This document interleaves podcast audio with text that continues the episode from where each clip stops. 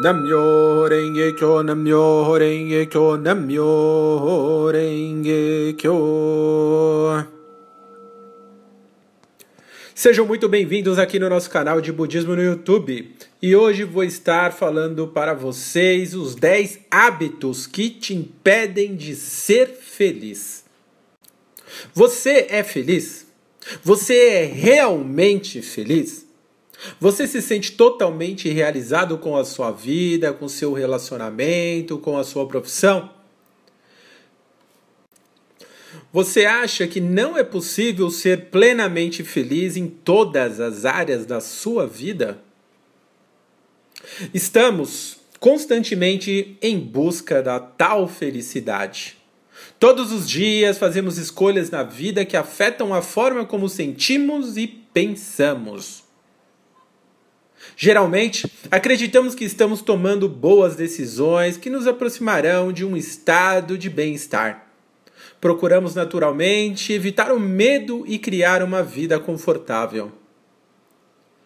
O único problema é que, às vezes, as escolhas que fazemos aumentam a ansiedade e muitas vezes o desespero, a angústia, o que pode até mesmo gerar frustrações. Caímos em maus hábitos que nos prejudicam e destroem nossas chances de encontrar um contentamento duradouro. E hoje eu trago para vocês, eu trago para você como parar, encerrar e transformar o ciclo negativo da sua vida e começar a recuperar sua felicidade transformando esses 10 hábitos que só te impedem de ser feliz. Primeiro, comparar-se com os outros constantemente. A tentação de nos comparar com os outros é quase irresistível em alguns momentos, mas é preciso policiar esse hábito, essa mania nos comparar, nos comparar constantemente com os outros pode resultar em uma grande insatisfação com nossa própria vida.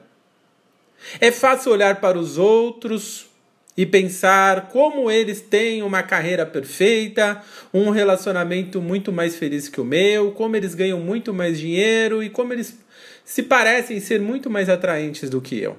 Mas as comparações nunca são justas, porque somos todos seres humanos únicos e insubstituíveis. Cada um a qual com suas qualidades como com seus defeitos. Cada um com seus talentos, seus medos, suas paixões, sua personalidade, seus traços peculiares. Temos experiências de vida, desejos e objetivos muito diferentes e cada um encara a vida de forma diferente, mediante a cada circunstância e a cada momento. Ao se comparar com os outros, tente equilibrar sua percepção. Lembre-se de que somos todos seres humanos. Ninguém é perfeito. Todos estamos apenas nos esforçando para colocar nossa melhor face para a frente. Ao invés de se comparar com alguém, que tal se espelhar em alguém? Se ela conseguiu o emprego dos sonhos, você também pode conseguir. Se ela é feliz, você também pode ser. É muito bom ter alguém para se espelhar e se moldar a si próprio. Na minha própria vida, em todas as grandes transformações e avanço, eu sempre estudava, olhava e aprendia com a experiência, com a luta alheia.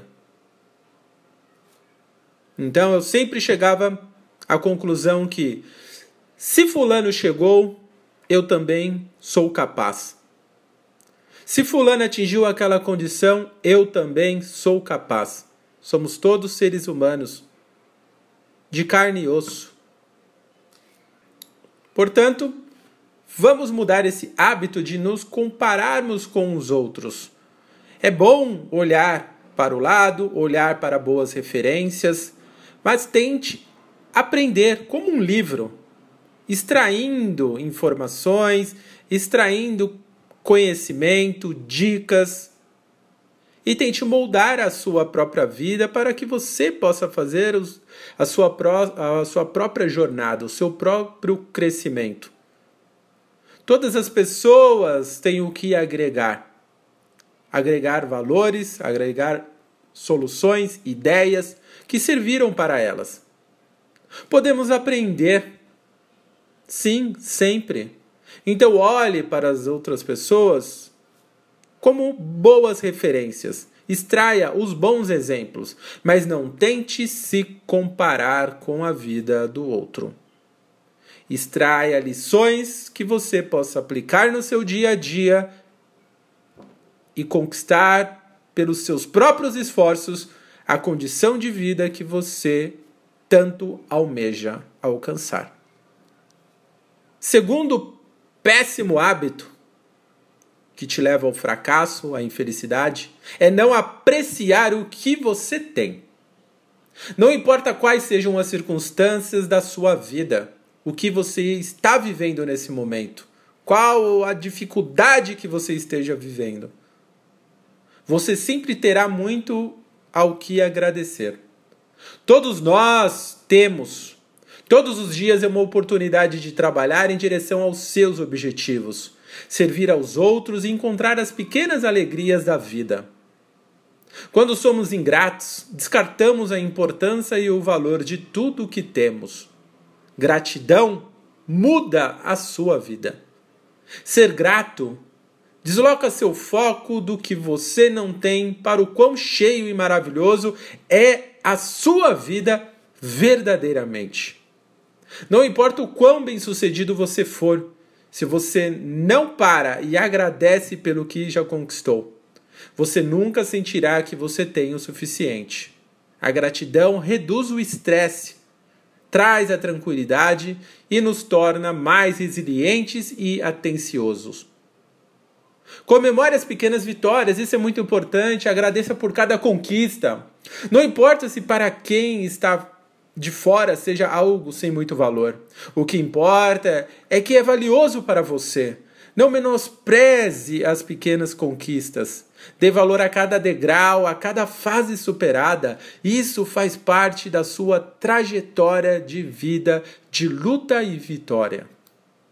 Terceiro hábito negativo que te leva à infelicidade é permitir que o medo ou o ódio controle a sua vida. Nosso cérebro está sempre atento para nos alertar de um perigo real e nos manter seguros. Mas o medo e a ansiedade podem nos paralisar. O medo do fracasso é uma barreira para perseguir nossos sonhos. O medo de nos colocar lá fora influencia as escolhas que estamos dispostos a fazer na vida. O mesmo vale para o ódio. Permitir que sejamos consumidos pela raiva apenas nos irrita com cinismo e muitas vezes com rancor. Experiências difíceis podem preenchê-lo com dor, mas tomar decisões com base no ódio roubam sua capacidade de se concentrar no que realmente lhe importa. O ódio simplesmente acaba com a sua felicidade.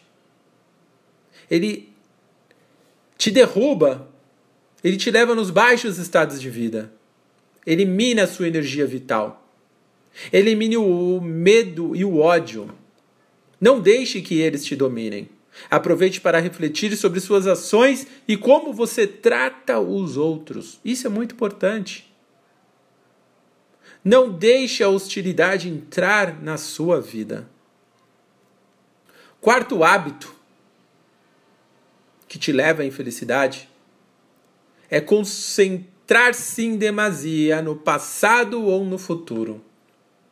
Se sua consciência é dominada pelo passado ou focada somente no futuro, é provável que você perca experiências e oportunidades de viver no presente momento, no agora, nas coisas que estão bem na sua frente, ao seu lado, em torno.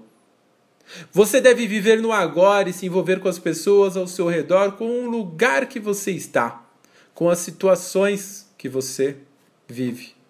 Caso contrário, sem sequer perceber, você estará deixando a vida passar por você.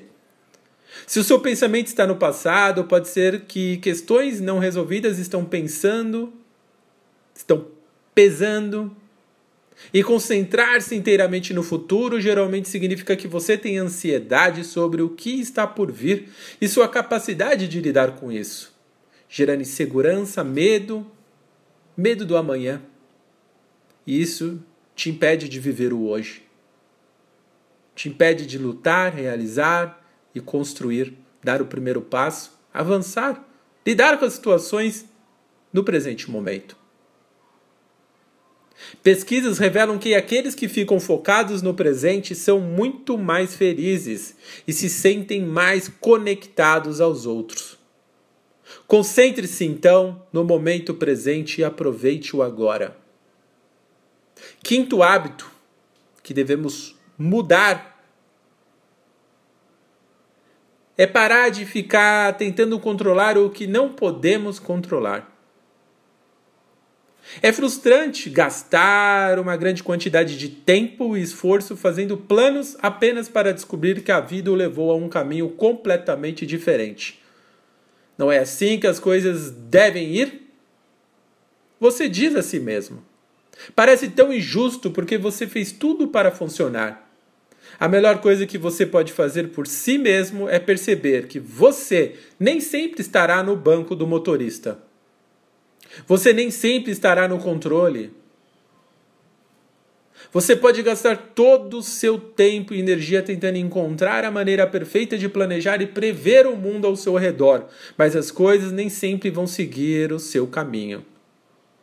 Muitas vezes, nosso desejo de controlar tudo está enraizado na ansiedade e no medo. Acreditamos que o pior acontecerá se não estivermos atrás do volante. Em certo ponto, você está apenas lutando contra o universo e se tornando extremamente infeliz. Em vez de tentar controlar todos os detalhes, permita que a vida se desenrole naturalmente. Sinta a liberdade que vem de afrouxar seu controle sobre o que você não tem controle. Sexto hábito que você deve mudar. Pare de se prender nos jogos de culpa. Culpar constantemente as pessoas por seus problemas ou circunstâncias é um hábito destrutivo que irá machucar você e aqueles que o rodeiam. Quando culpamos os outros, renunciamos à responsabilidade por nossos próprios sentimentos e ações. Assim, nós transferimos a responsabilidade para outra pessoa porque não queremos que seja culpa nossa em caso de fracasso. Nós transferimos a responsabilidade, terceirizamos a nossa felicidade quando, ter, quando transferimos a responsabilidade da nossa vida para outra pessoa. Isso é uma maneira de explicar-nos por que algo deu errado que pensamos que nos fará sentir melhor. Para algumas pessoas, jogando a culpa para outro, o arrependimento e o remorso serão tirados dos ombros delas. Na realidade, somos sempre responsáveis por nossas próprias ações. Nós somos responsáveis pelo que fazemos e pelo que deixamos que as pessoas façam com a gente. Ninguém mais pode assumir a responsabilidade por isso. Sétimo hábito que devemos, devemos transformar é parar daquela obsessão em bens materiais. Esse, esse novo carro incrível que você está cobiçando nunca o amará de volta. Esse ótimo sofá novo, o relógio caro não lhe dará sensação de satisfação. Aquelas bolsas e roupas caras não passam de objetos inanimados. Nunca te amarão de volta. Toda essa cobiça só aumenta o estresse e a ansiedade principalmente se o seu orçamento for apertado ou você já está lutando para pagar os cartões de crédito. Quando você concentra sua vida em dinheiro e coisas materiais, você perde de vista o que realmente te faz feliz. Pessoas, experiências, sonhos, objetivos, amor e alegria. O dinheiro pode até nos ajudar a cuidar de nós mesmos e dos outros. Mas quando nos concentramos totalmente na riqueza ou acumulando riquezas, esquecemos a importância do que está em nosso coração e alma. As coisas que nos trazem conforto e alegria. Procure um equilíbrio na vida e reconheça que a riqueza não pode comprar a felicidade. Isso é algo que deve vir de dentro. Oitavo hábito destrutível que te leva à infelicidade que devemos romper. Não se deixe influenciar pelas atitudes tóxicas de outras pessoas.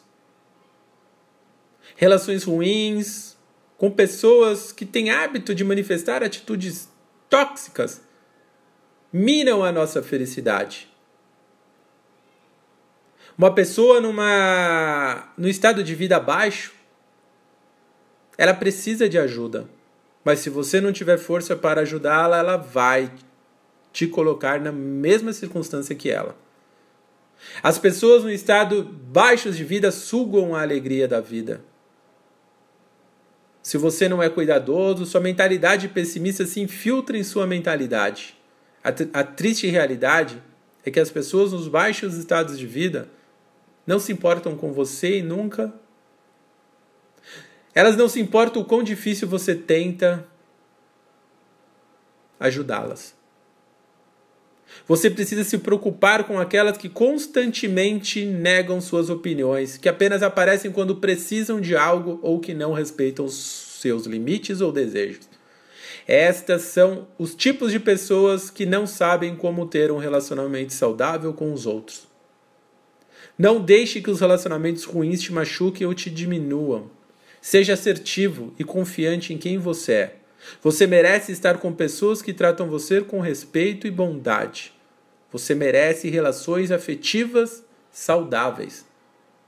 É muito difícil manifestar uma condição de vida, mas é possível sim que você possa influenciar positivamente a vida dessas pessoas. Mas se você está num momento ruim, Tente ficar próximo das pessoas que manifestam felicidade, alegria. Aceite a ajuda das pessoas, as pessoas que te encorajam, que te ensinam, que te colocam para frente, para cima, que te dão oportunidade de ser o que você pode ser de melhor. Conecte a essas pessoas. E quando se sentir numa vida equilibrada, então inverta esse papel. Ajude as outras pessoas a manifestarem uma elevada condição de vida, para que elas possam sair dessa zona tóxica de vida e possam manifestar uma condição de vida elevada, elevar a energia vital. Isso é um processo muito rápido. Dentro da prática do budismo, é possível transformar isso imediatamente. Mudar essa circunstância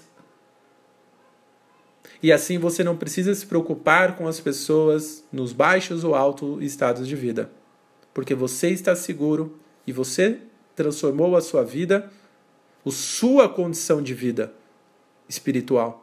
Elevou para o estado de Buda, qual chamamos, que é o estado de iluminação, de compreensão, de felicidade absoluta, que nenhuma pessoa, no pior do estado de vida que a pessoa ali esteja, você não será influenciado você ainda por cima será capaz de elevar e transformar o sofrimento da outra pessoa.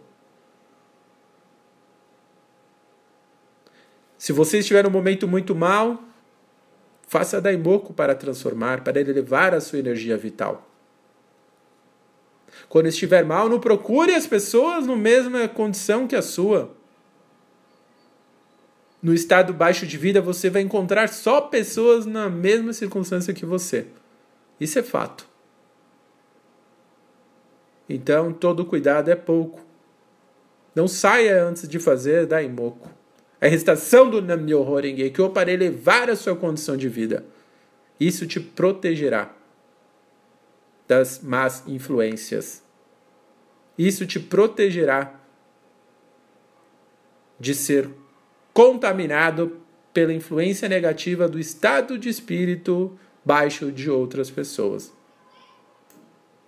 Nono hábito que você deve transformar é deixar a procrastinação sugar sua ambição. Toda vez.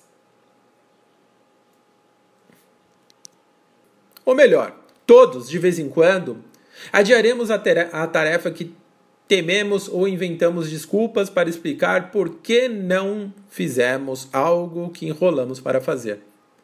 Mas a procrastinação habitual causa danos reais à sua felicidade ao longo do prazo. Procrastina, é, ao pro, procrastinar, você está perdendo tempo e energia preciosa que você poderia usar para prosseguir seus objetivos, realizar suas tarefas e conquistar os seus sonhos. Quando você olha para trás, você se sente frustrado e irritado com a forma como passou seu tempo. Os seus dias têm valor e propósito? Ou você deixou que as oportunidades importantes escorressem pelos seus dedos? Portanto, não espere até que seja tarde demais. Comece agora. Comece hoje. Uma tarefa de cada vez, uma a uma. Pontue. Não pule as tarefas. Se você determina resolver algo, resolva. Inicie. Estipule tempo, prazo para isso. E não desista. Mantenha o foco. E o décimo hábito que devemos transformar. Não seja o seu pior crítico. Devemos estabelecer expectativas elevadas na nossa vida e analisar por que não conseguimos atingir uma meta. Essa é uma crítica construtiva. Afinal, a autocrítica é necessária para identificar as falhas e aperfeiçoar o trabalho. É uma avaliação com humildade. Mas é preciso tomar cuidado. Caso contrário, a autocrítica vira uma grande armadilha. Um ego inchado não o levará a nada, mas constantemente bater-se ou colocar-se para baixo também não é útil.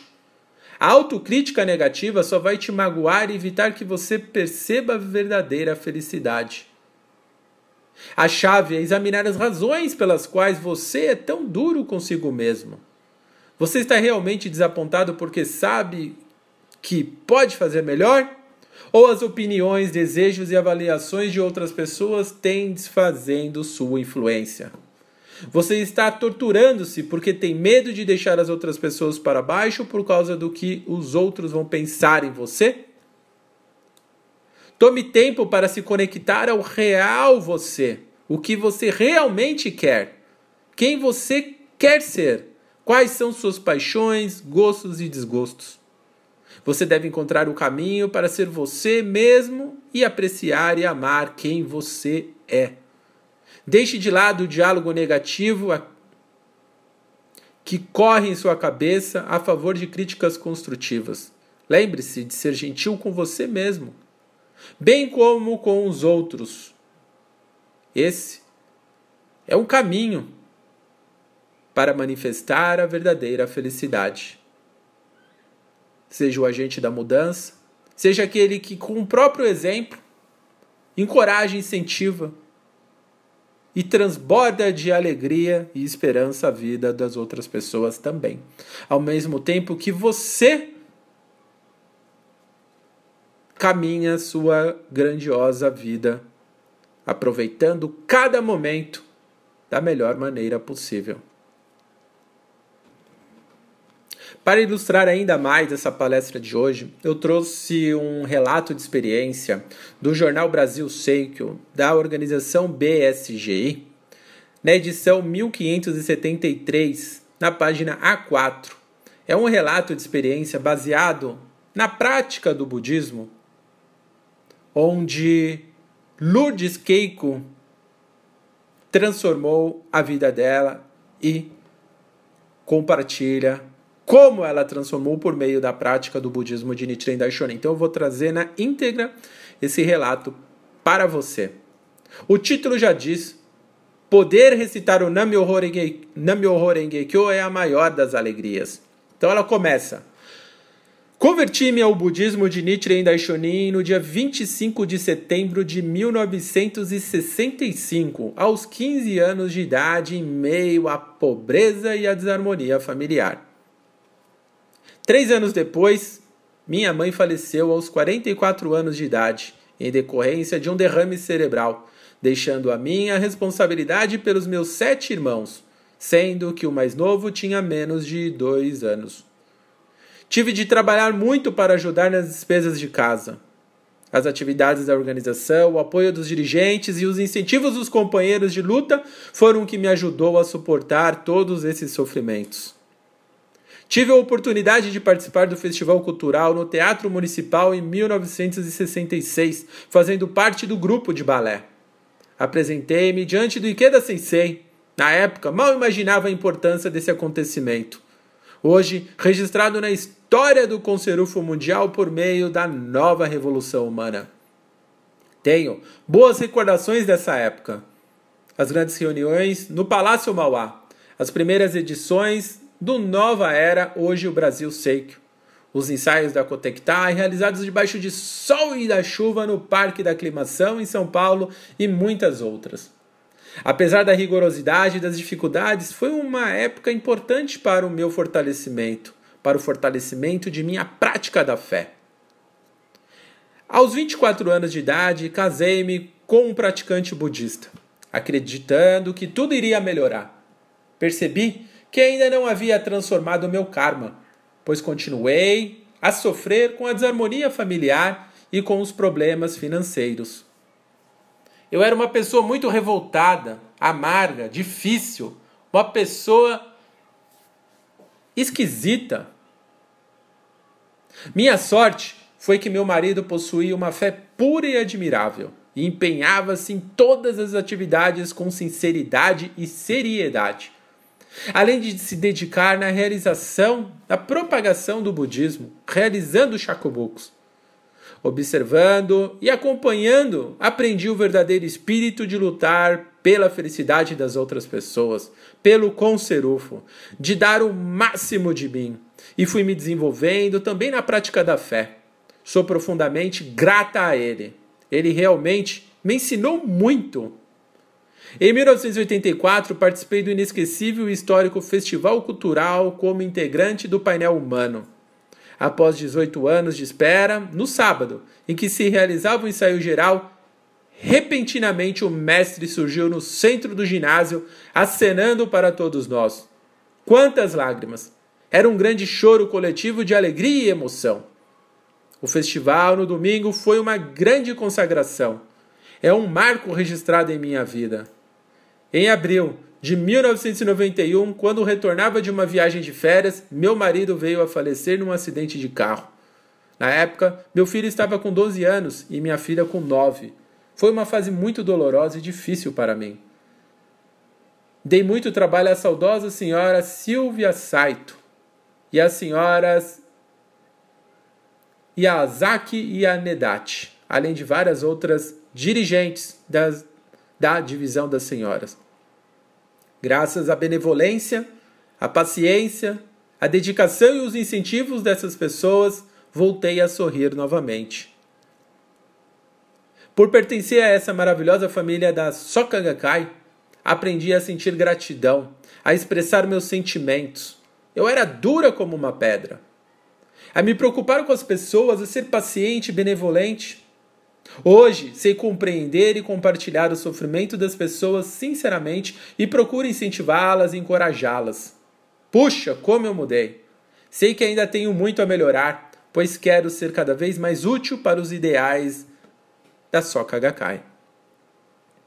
Sinto uma imensa gratidão por meus pais, pelo fato de ter nascido em um momento tão sublime, podendo viver e lutar juntamente com Ikeda Sensei e ajudar a construir a história do grande conserufo do Brasil. Otsan Oksan Hontoni Arigato Gozaimashita. Significa em japonês, papai mamãe, sinceramente, muitíssimo obrigado. Assim eu agradeço diariamente. Nessa época, a senhora Saito transmitiu-me uma orientação que guardo comigo até os dias de hoje, onde ela diz: Sintonize seu coração quando Ikeda Sensei recite intenso Daimoku. Passada essa fase, nem imaginava que um outro grande obstáculo me esperava. Por volta de novembro de 1998, comecei a sentir estranha, comecei a me sentir estranha após uma atividade. No dia seguinte, amanheci com tontura e os olhos estáticos. Era como se estivesse fora do ar. Andava de um lado para o outro, sem rumo. Não sentia vontade de me alimentar, de falar, nem mesmo de tomar banho. Emagreci muito e fiquei com uma aparência deplorável. Meus familiares ficaram assustados, acreditando que eu, que eu tivesse enlouquecido de vez. Não pude mais trabalhar, não queria ver ninguém. Na época, eu era responsável pela divisão das senhoras de regional e muitos membros, ao saber de minha situação, quiseram visitar-me, mas eu proibi as visitas. Não me sentia capaz de cuidar de mim mesma, muito menos da organização. Não queria que meus membros me vissem daquele jeito, nem que criassem dúvida em relação à prática ou ao Goronzon. Não queria envergonhar o mestre. Dei muito trabalho a meus filhos nesse período, pois não conseguia me locomover sozinha. A persistência de alguns dirigentes que diziam: Ficarei plantado aqui todos os dias até que você me receba. Então, furaram o bloqueio que criei em minha própria residência. Quando finalmente permiti sua entrada em casa, eles me viram e choraram. Eu não tinha condição de discernir o que estava acontecendo comigo. Estava desnorteada, não tinha condição de fazer nada, nem mesmo de recitar Daimoku. Meu corpo se movia, mas minha mente não estava presente. Eles queriam estar todos os dias comigo para recitarmos Daimoku, Daimoku juntos, mas eu não tinha forças. Sei que muitos outros oraram por mim também, e tenho profunda gratidão a todos por isso. Jamais esquecerei a decisão das pessoas que se preocuparam comigo. Uma dessas pessoas é uma vice-responsável pela divisão das senhoras da comunidade, que levou-me para psicólogos, psiquiatras, neurologistas e muitos outros médicos. Fiz vários exames, incluindo ressonância magnética, mas nada foi constatado. Continuava desligada do mundo. Recitaram-me remédios para depressão e para dormir. Porém, Quanto mais eu tomava, pior ficava. Foi somente quando decidi parar de tomá-los que gradativamente fui retornando ao normal. O fato marcante que me fez despertar novamente para a vida foi, de certa maneira, inusitado. Estava na casa de uma de minhas cunhadas, onde estavam reunidos meus irmãos, suas esposas e minhas sobrinhas. Foi quando ouvi a conversa entre eles na cozinha, onde eles diziam: Fanática! Agora ela endoideceu de vez. Quem vai cuidar dela agora? Foi como se uma forte carga elétrica tivesse percorrido o meu corpo. Nesse instante determinei: eu vou me curar completamente e mostrar para vocês, vocês verão. Foi um misto de ódio e grande determinação que realmente mexeu comigo. Percebi que estava com pena de mim mesma e sem coragem para reagir. Aquelas palavras foram um estopim para minha recuperação. Nessa época, estava quase indo à falência nos negócios. As vendas na ótica que possuía iam de mal a pior. As dívidas com os bancos e fornecedores, os protestos nos cartórios, as duplicatas atrasadas e os impostos aumentavam. Era muito triste ver toda aquela situação. Retomei o trabalho no começo deste ano e a situação era desesperadora. Os telefonemas de cobrança não cessavam e às vezes não conseguia dormir devido à frequência das ligações. Tomava diversos tipos de tranquilizantes para suportar aquela pressão. Foi na época em que voltei a recitar Daimoku. Foram vários os dias em que amanheci diante do Goronzon recitando Daimoku com convicção. E pensava: Goronzon, eu vou vencer sem falta. Comprovarei a verdadeira força deste Daimoku para todo mundo.